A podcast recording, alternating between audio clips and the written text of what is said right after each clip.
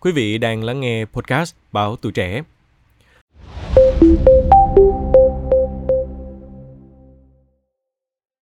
Những ngày gần đây, thông tin cụ Trịnh Thị Khân là người cao tuổi nhất thế giới còn sống được lan truyền trên mạng xã hội, được nhiều người đặc biệt quan tâm.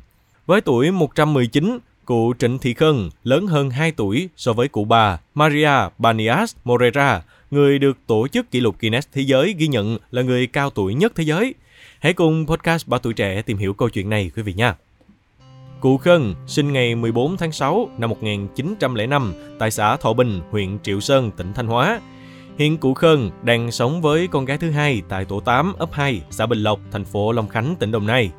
Dù lớn tuổi nhưng cụ Khân vẫn còn rất minh mẫn, thường xuyên trò chuyện cùng con cháu. Thậm chí cụ vẫn còn nhớ và kể lại câu chuyện xa xưa đi buôn bán ở quê. Cụ Khân kể, sáng ra là phải đi rồi, vừa đi vừa về 40 cây số. Đồ bán gồm ba thứ là dầu, mật và đậu phụ. Đậu phụ thì bán ở chợ, còn dầu với mật giao cho cửa hàng, cho người ta làm bánh khảo. Mỗi ngày một phiên chợ, có bữa hai, có bữa ba người đi thay nhau gánh cho một mình đi không nổi. Bà Đỗ Thị Ninh, 81 tuổi, con gái thứ hai của cụ Khân cho biết, cha bà là liệt sĩ, hy sinh trong chiến dịch Điện Biên Phủ năm 1954. Cụ Khơn có tất cả 7 người con, 4 trai 3 gái hiện đều còn sống. Trong đó, người anh cả đã 91 tuổi, đang sống ở quê. Nhiều thành viên trong đại gia đình cụ Khơn từng tham gia kháng chiến, có người đã hy sinh, số khác đã và đang công tác trong môi trường quân đội, chính quyền địa phương. Đến nay, cụ Khơn có hơn 150 con cháu chắc chút chích, hầu hết đang sinh sống ở thành phố Long Khánh nên vẫn thường gặp mặt hoặc điện thoại qua mạng xã hội nên cụ không thể nhớ được hết tên các cháu chắc nhỏ. Theo bà Ninh, trước đây cụ Khân sống cùng anh trai ở Thanh Hóa. Khi đó dù đã ngoài 100 tuổi nhưng cụ vẫn đều đặn bắt xe từ quê vào Đồng Nai thăm con cháu. Mỗi lần cụ ở lại chơi 3 đến 4 tháng mới về.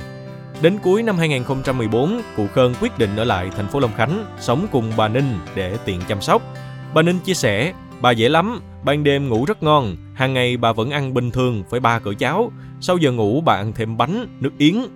Ông Đỗ Kim Thành, cháu nội cụ Khân, được cụ nuôi từ nhỏ, sau này theo bà vào Nam lập nghiệp, xây dựng gia đình và sinh sống ổn định đến nay. Ông Thành nói, cố tuy tuổi lớn nhưng đầu óc vẫn còn minh mẫn, ăn uống cố vẫn tự xúc ăn, Đặc biệt khi con cháu về đầy đủ, cố rất vui, tinh thần thoải mái, ngồi cả ngày chơi với con cháu.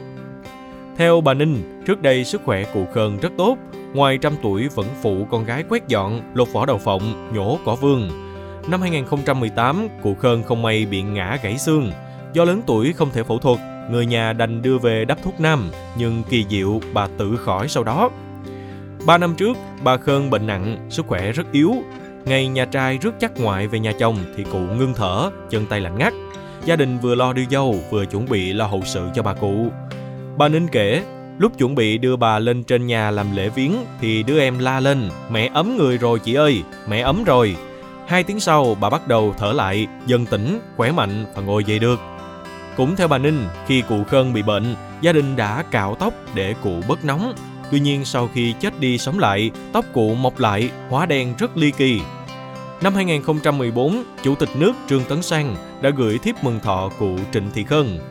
Trong thiếp, Chủ tịch nước chúc cụ luôn khỏe mạnh, gia đình hạnh phúc, tiếp tục động viên con cháu, vun đắp gia đình, giữ gìn truyền thống văn hóa dân tộc, đóng góp tích cực vào sự nghiệp xây dựng và bảo vệ Tổ quốc. Theo thống kê, thành phố Long Khánh hiện có 10 cụ tròn 100 tuổi và 35 cụ trên 100 tuổi. Trong đó, cụ Khân là người cao tuổi nhất Mỗi tháng cụ Khân được nhận chế độ trợ cấp của nhà nước 1,1 triệu đồng. Người chăm sóc cụ được nhà nước hỗ trợ 300.000 đồng một tháng. Ông Đỗ Chánh Quang, Chủ tịch Ủy ban nhân dân thành phố Long Khánh cho biết, mỗi năm địa phương đều có hoạt động thăm hỏi sức khỏe và mừng thọ các cụ. Thành phố đang đề nghị người nhà cung cấp thêm các hồ sơ liên quan để làm thủ tục công nhận cụ Khân là người cao tuổi nhất thế giới. Cảm ơn quý thính giả đã lắng nghe số podcast này. Đừng quên theo dõi để tiếp tục đồng hành cùng với podcast Bảo Tuổi Trẻ trong những số lần sau. Còn bây giờ xin chào và hẹn gặp lại.